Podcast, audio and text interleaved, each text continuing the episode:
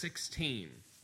Luke chapter 16, verse 1 is where we're going to start out this morning. Now, we're talking today about a problem that is a big problem. A big problem. The title of our message is Mastering Money. And that reflects something that is very obvious, very straightforward. Money is always either a master or a slave. You are always either the master or the slave to your money. Your money is never your friend. Either you are the boss of your money or your money is the boss of you. To give you a little bit of context here, I've been teasing this information out uh, throughout the week on our social media stuff and our text message alerts and things like that. But here are some statistics that, if you haven't heard them, I think will, I hope they will surprise you. Um, the average American who has credit card debt has $15,000 in credit card debt. Now, I don't know what kind of interest rate uh, they're getting on a $15,000 loan on a credit card, but I bet that it's not good. The average American who has student loans has $50,000 in student loan debt. The average American if their income stopped today and they spent all of their retirement savings and they spent all of their money, uh, liquidated everything except their home, could continue the way they are currently living for six days. Now, so you talk about living paycheck to paycheck. There's six days to try to hold your breath until the next paycheck comes in. The average American has enough cash on hand and in their retirement savings to make it for just six days. Moreover, 47% of Americans would have to sell something or borrow money to cover a $400 emergency. There are a lot of emergencies that could come up that are $400. 47% of Americans could not cover it with money they had saved to give you uh, 60% of Americans live paycheck to paycheck, including 30% of Americans who make $100,000 a year or more. Everybody thinks, well, if I had a little bit more, then I would not be paycheck to paycheck, right? And my problem is this that I don't have enough money. But the problem is not how much money you have. You know, if you've got more money, think of that as just having a bigger shovel. You can dig yourself a deeper hole. if you continue to treat money the same way you did before, you'll be in the same kind of situation. To give you, I'm, I'm sure everybody's seen the statistics about lottery winners. Lottery winners do not stay rich, right? Because after you win the lottery, you are still the kind of person who plays the lottery, which does not make you responsible with money. A lot of people are in financial bondage. A lot of people can't do the things they want to do, can't do the things God wants them to do because they are enslaved to Lady Visa and MasterCard. And there's no hope. To give you one more flip side of money, if all American Christians gave 10% of their income to charity, right now 20% of American Christians give nothing at all. But if 20 if all American Christians gave 10% of their income, we could continue everything going on now. According to UN estimates of how much it would take to solve world hunger, we could feed every person in the world who currently does not have food and have $100 billion left over to play with. I'm sure all of you have heard the story about the preacher who uh, was working on a building program and stood before the church and said, I've got good news and I've got bad news. He said, The good news is that we've got all the money that we need for our renovations. The bad news is that it's still in your pocket.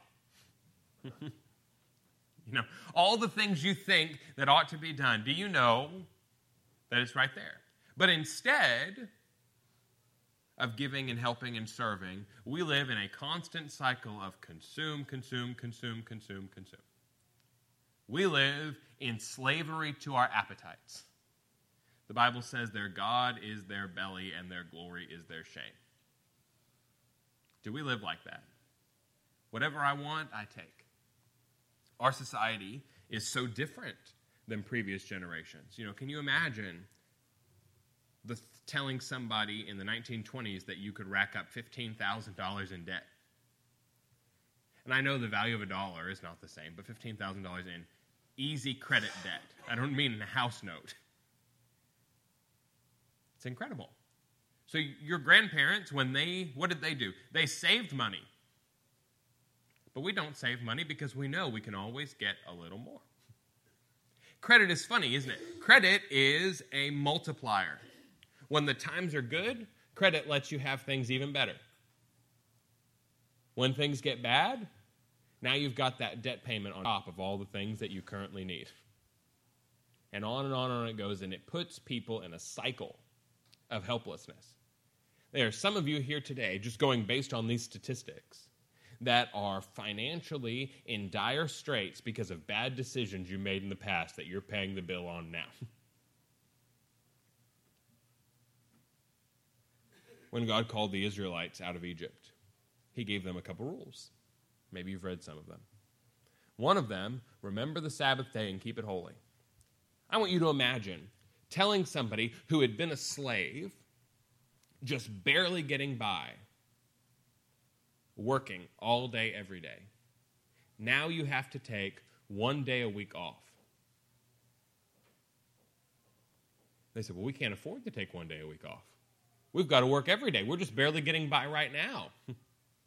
and God says, If you put me first and you realize that not everything is about what you can do, then I will change it. They took a 13% pay cut to take a day off every week.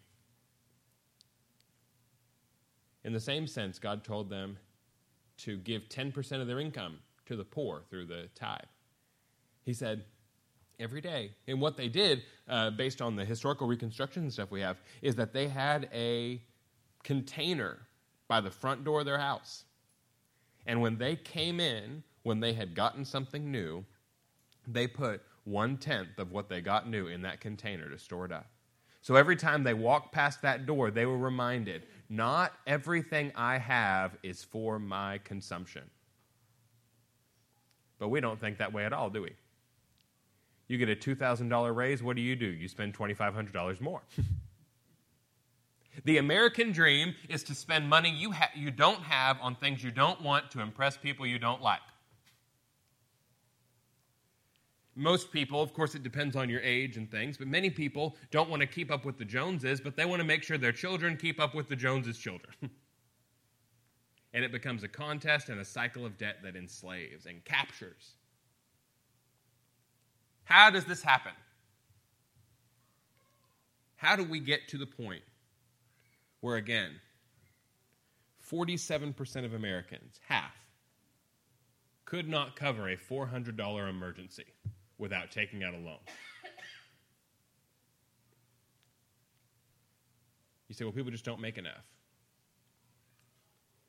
The average American makes about $35,000 a year is the median income. That's pretty low.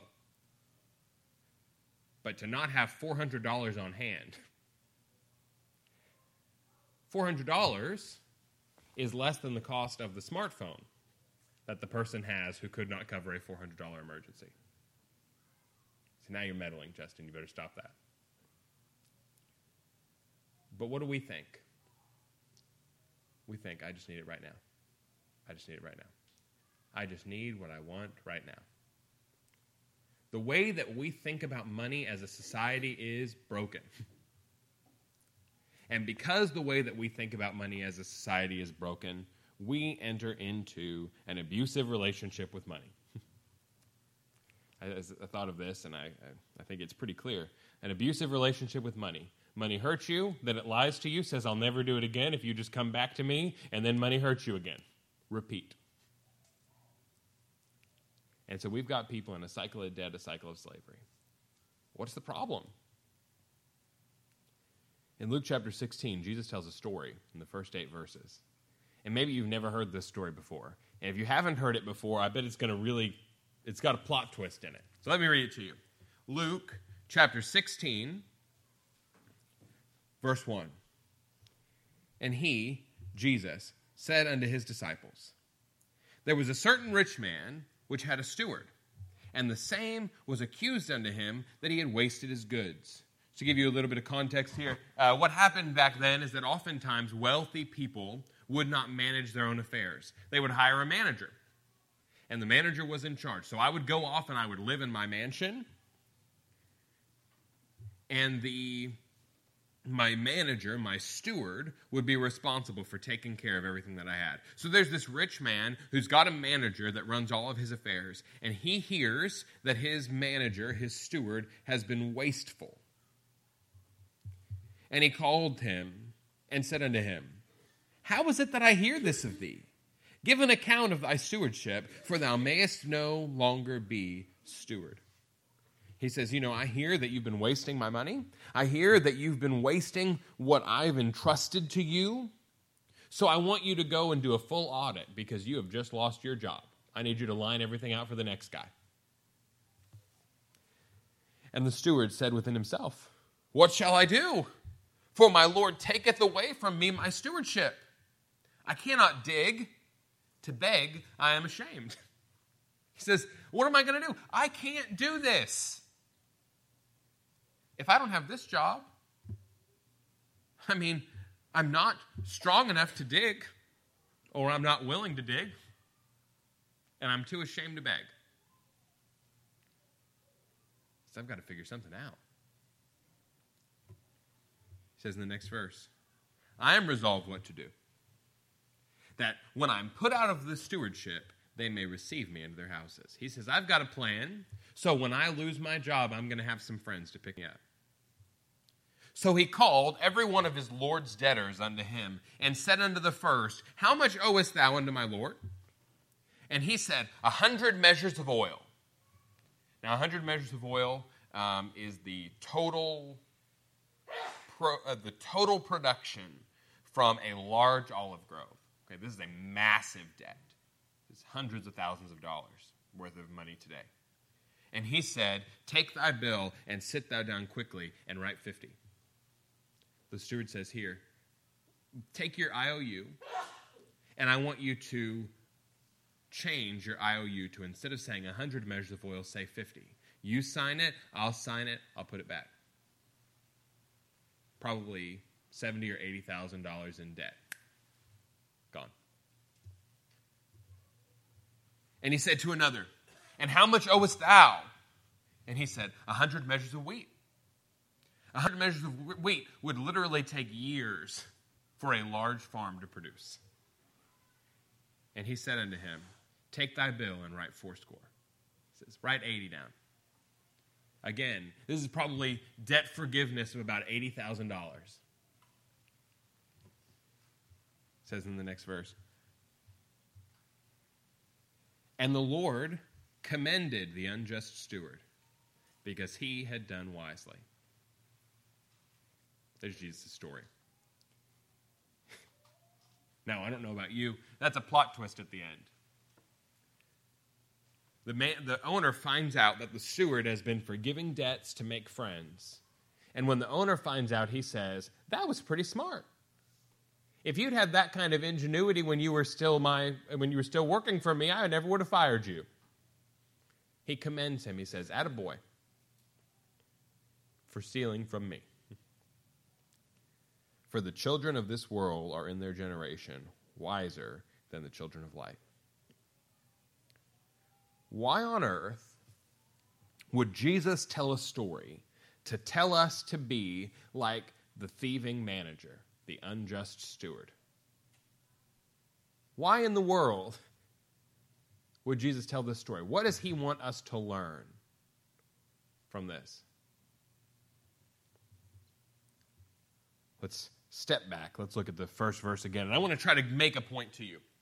He said unto his disciples, so Jesus' story here, the Pharisees are there, the Pharisees are listening, but the story is not for the Pharisees. In chapter 15, he was telling the Pharisees stories, he was telling them parables. But then he turns to his disciples and he says, There was a certain rich man who had a steward. Now, what do you know about you? Your money your possessions, your life are not yours. You do not have anything that rightfully belongs to you. You say, well, wait a minute, Justin. I worked hard and I did this and I did that and I went to school and I. There is nothing that you have that you have apart from God. Now, that means that you are not the owner of your little slice of earth. Somebody else is going to be the manager after you. You are a steward, you're a manager. God says, I give you these things, take care of it. Occupy till I come. He said, I give you some money. I give you a place to live. I give you a job. I give you a family. I give you these different things. I want you to take care of these things the way that I would if I were here. That's what an owner wants when they hire a manager. Say, I want you to do what I would do if I were here. But there comes a time, here, it happened that he wasted his goods. But whether or not you waste it, there comes a time where he says, He called him and said unto him, How is it that I hear this of thee? Give an account of thy stewardship, for thou mayest be no longer steward. There comes a time where God says, You cannot be the steward over these resources anymore. Your time managing this stuff is up. Tell me what you did with it. That time for most of us is probably when we die. See, the things that you're in charge of now, the slice of the world that God has put you in charge of, there comes a time when you die and you don't get to take that stuff with you. I've, i think I've told the story before. I know I've told the story before. It's too good for me to have sat on. Um, about the wealthy man who made his wife promise that when he died, she would bury all of his money with him. And she agrees to it. They have the funeral. And people come from miles to see this funeral because they want to see if she did it. So people come up, they walk past the casket, they lean in, they take a look. They look confused and they keep walking. Finally, somebody has the guts to come up to her and says, I thought you were going to bury all of his money with him. And she said, I did. He said, Well, there should be millions of dollars. I don't see anything. She says, Well, I wrote him a check. the um, Similarly, there's the story of the uh, old man who, uh, the mean old man that said he wanted his wife to put all of his money, convert it to gold bars, and put it in a suitcase and put it in the attic for him to grab on his way out of the world. He died one night. She went up there the next morning, grabbed the suitcase, took the gold bars down, and said, I told him I should have put it in it. you don't get with you. You don't own it, you're managing it for God until you don't. And when you don't, you've got to give an account. Can you imagine if your boss came and said, okay, you've been the manager here for all this time, you're fired, but I want you to make a record of everything that you did, of how you used the money that I trusted you with. And I want you to imagine, you know, I don't think this is what it'll actually be like, but I want you to imagine if you died and God stopped you and at the great white throne or the judgment seat of Christ and said, Okay, I've got your tax returns for the 35 years that you were a Christian. I've got some concerns about some of these numbers. How many of you would want to give a dollar by dollar accounting of the money that God trusted you with? Say, well, I really needed a truck. Really bad. My old one, the, the Bluetooth barely worked in it. Or you know, what are some of the things we waste money on? God says, huh, I noticed that uh, you enjoyed T-bone steaks for. You had uh, the uh, how did the how did the two people in your family enjoy your 4,000 square foot house or whatever? I'm trying to to exaggerate some so I don't so I can make it out of here today we live so wastefully, don't we? You want to give an account to God of the way that you live, and you say, Well, I've just got the essentials. You know, it's funny what we think is essential, isn't it? There are things that we think are essential that if you could go back in time 50 years and say, you know, well, we have to have three TVs. Without three TVs, we can't just watch broadcast TV. We need our cable. And uh, You can't expect me to drive a car without seat warmers. Whatever. Our standard of what is the minimum we can get by with goes up and up and up and up and up. Here's a funny statistic. Although wages have been stagnant, uh, if you account for inflation, the amount of money the average person makes has been the same since about 1990. But the average net worth has decreased about 25%. You are making the same amount of money as a generation ago, but you have less, even for inflation. You know why that is? Because we waste so much more. we treat ourselves like owners instead of stewards. That's a problem. So Jesus says, look, this man, there comes a time where every steward has to give an accounting of the work that he's done. Verse 3 Then the steward said within himself, What shall I do? For my taketh away from me my stewardship. I cannot dig to big. I am ashamed. I know somebody, a friend, who um, lost his good job and was unemployed for over a year. Not because he couldn't find a job to support his family, but because he found a job that he thought was worthy of him. He said, You know, well, I'm worth a lot more than this. You know, well, right now you're worth about zero when you're not at all. There's an attitude there, isn't there? I'm too good for that. I can't. I can't dig. You know, you can't expect me to dig. I'm a steward. I'm too ashamed to beg. Says, what am I going to do? I've got a plan. I want to be received. I want someone to take me in when I lose these things I can't hold on to. Now, Christian, if we could get this in our mind, if you can't keep your money, if you can't keep your stuff, what can you spend it on that you will be able to? This steward traded money that wasn't his to make friends that he could have. If the money you have is not your money, then you need to be using it. If it's God's money and He's just letting you hold on to it, you need to be using it for something that God would have you use it for. We'll get to this. He says, I've got a plan. So he called every one of his Lord's debtors unto him. And of course, there were more than just the two. The two are just given as an example. He calls all these debtors to this massive, wealthy man. And he reduces their debts and he commends him for doing wisely.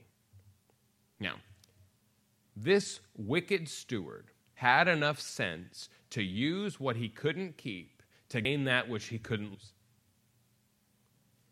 As Christians, oh, that we could be as wise, not to cheat our bosses, personal gain, but to take the money we cannot keep to take the things that we cannot keep, to realize they are not ours, and to use them things that matter. What if we had that kind of sense? If we had that kind of sense, we wouldn't have people with tens of thousands of dollars in credit card debt.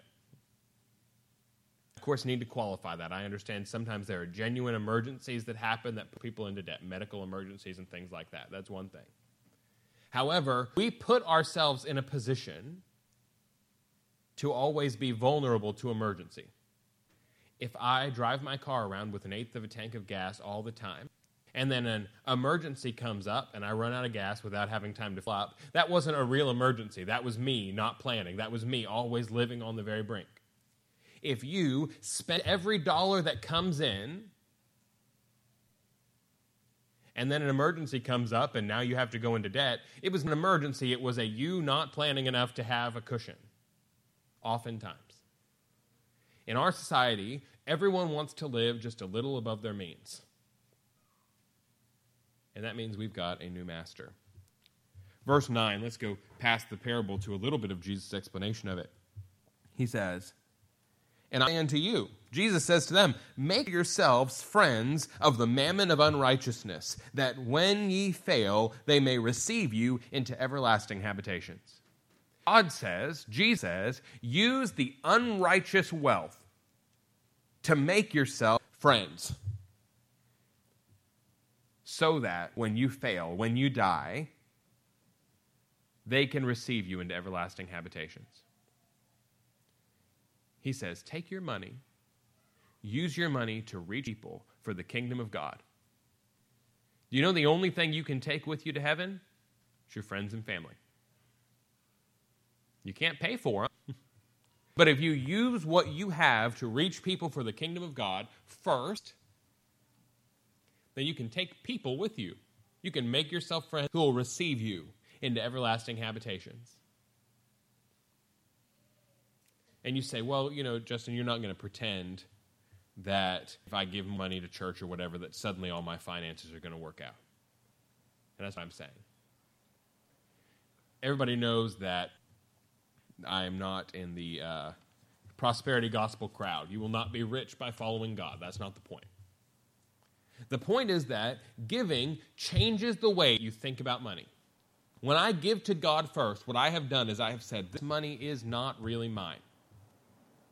When I give to God last, I'm saying, It's my money, God, here, you can have some of my extra.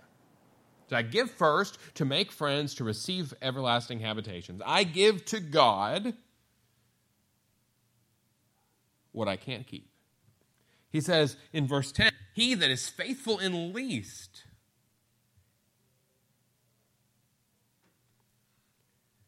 is faithful also in much. And he that is unjust in the least is unjust also in the much. This is simple. If I can't trust you on something small, why would I trust you on something big? See, if you lie at your golf score, I'm not going to let you handle my taxes, right? If you're dishonest in a small thing, that tells me who you are. You say, you know what? I don't know why God hasn't given me more money. If you are not responsible with what God has given you already, why would God give you more? That would be stupid. If you had an employee and you said, okay, you are in charge of this broom closet, and that employee made a wreck of the broom closet, you are not going to put them in charge of the store, right? If God says, I've given this to you, I've given you something to test you with, and you've blown it. You've been an irresponsible steward. You've spent everything on yourself. You've blown it all on your own consumption. The United States, in the United States today, more money by a lot is spent on alcohol every year than is donated to charity. God says, I gave you something and you blew it. Why would I trust you with more? And in fact, his main point is not, why would I trust you with more money? We'll see that in a second. But he says, why would I trust you if you've shown me your character? Why would I trust you with more? If you can't handle the small stuff, why would I give you the big stuff? The one who's faithful in little is faithful in much, and the one who is unjust in little is also unjust in much. You know, so when you uh, are dealing with somebody who you want to hire and you find out that they are not faithful at home, you know, not reliable at home, don't hire them.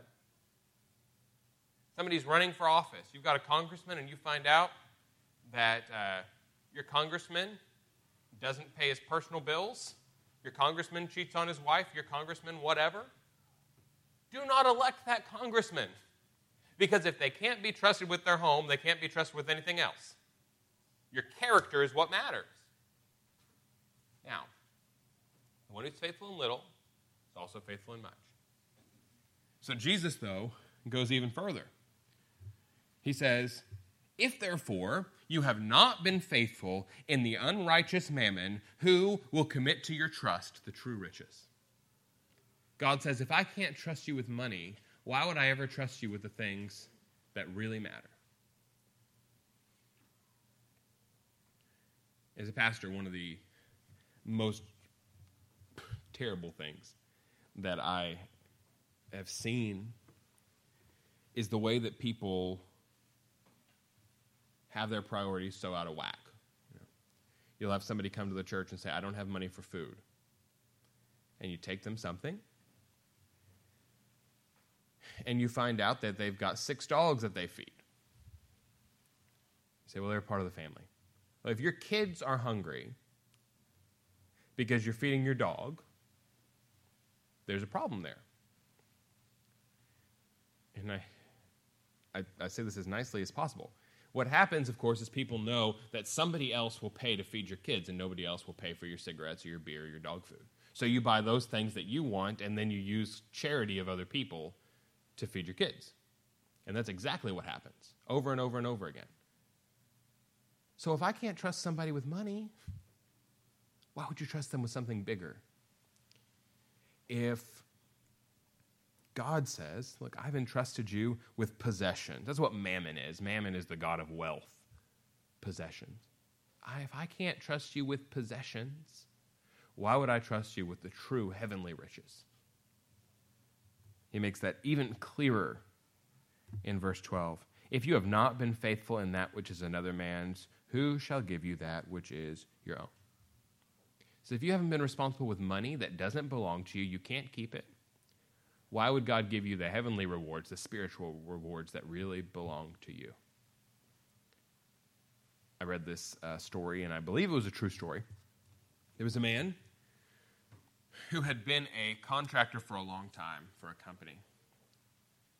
And finally, he is on his last house. He's ready to retire. He, he wants to retire already, but his boss says, Won't you please do one more house for me? And the, con- the contractor phones the whole thing in. Does uh, cuts corners all over the place. At the end of the job, the boss says, You know, you've been a good worker for me for so long. I didn't want to tell you this before, but surprise, this house is my gift to you.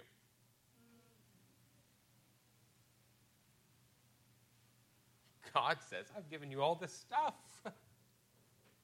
and you phone it in, and you make a mess.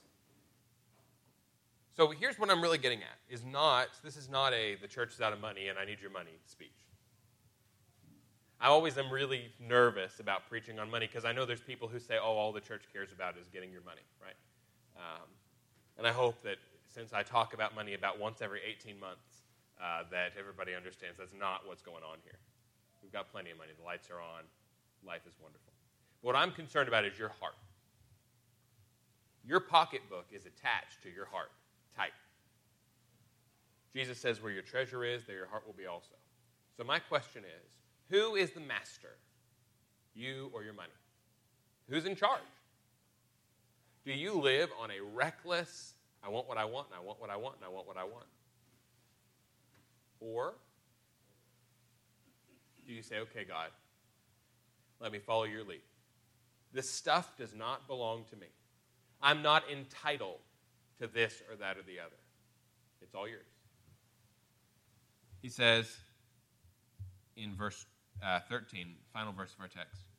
No servant, see if I can get it up on there. Yeah. No servant can serve two masters. For either he will hate the one and love the other, or else he will hold the one and despise the other.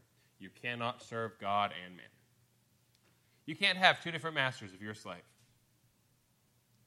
You can't follow two different conflicting sets of orders. If you want to, uh, if you're a citizen of two countries and you want to join the United States military, you have to renounce your citizenship. Poor Courtney had to renounce her Canadian citizenship, join the Air Force.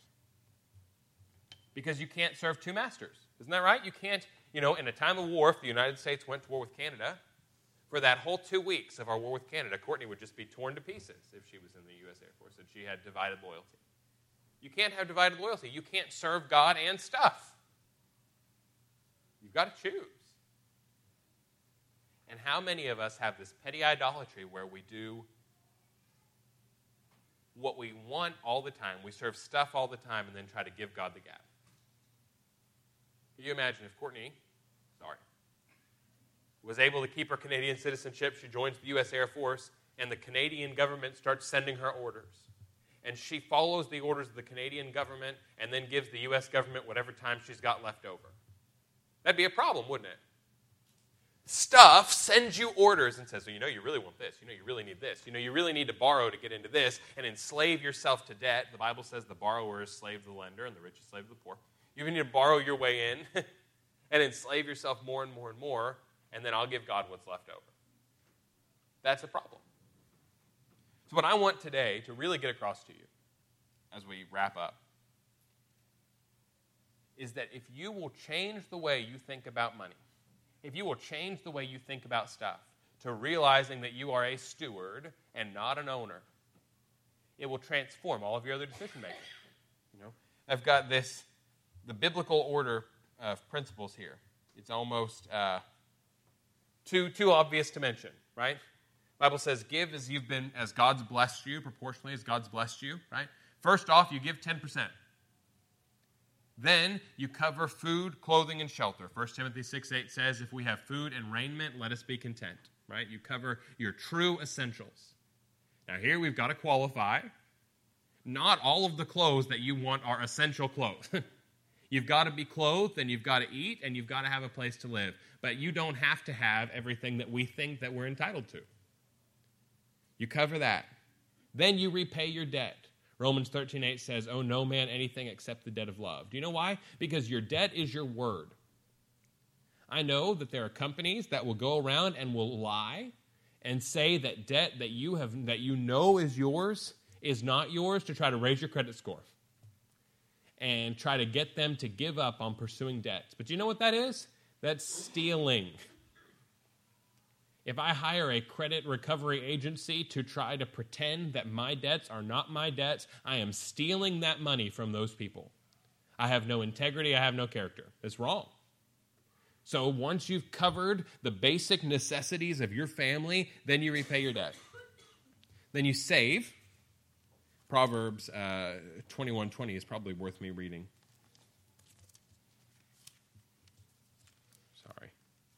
If I can find it. Proverbs 21:20 still in the same place it was last time. There is treasure to be desired and oil in the dwelling of the wise, but a foolish man spendeth it up. The, the, the wise man keeps for a rainy day. The foolish man spends everything as quick as it comes in. Do you know why? Because of presumption.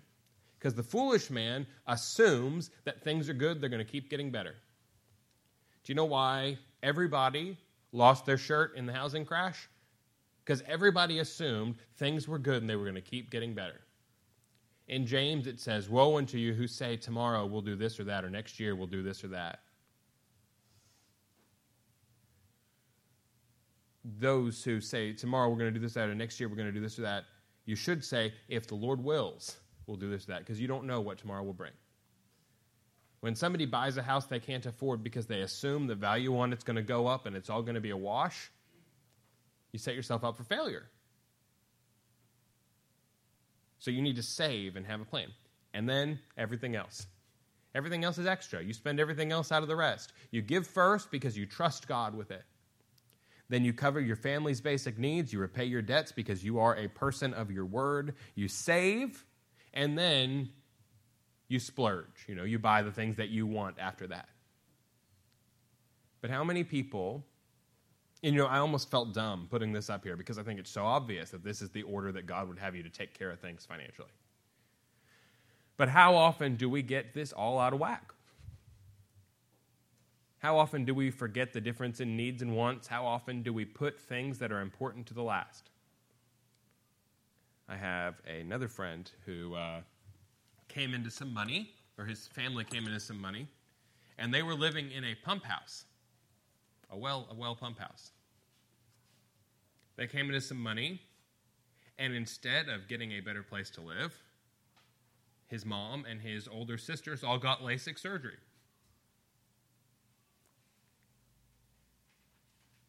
Now, it would be funny if you didn't know people like that too, who have no sense of what matters.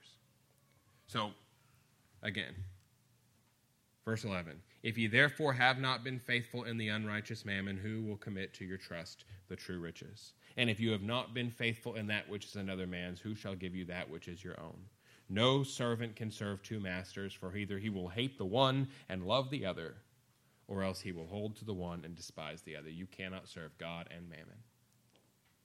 Jesus gave up everything to come, be born in a manger, to die in your place. He did not value stuff, He valued you. So, in your heart, the question is very simple Who's the boss? You master money, or does money master you? Do you follow God and recognize that you are just a steward holding on to God's for Him, or not?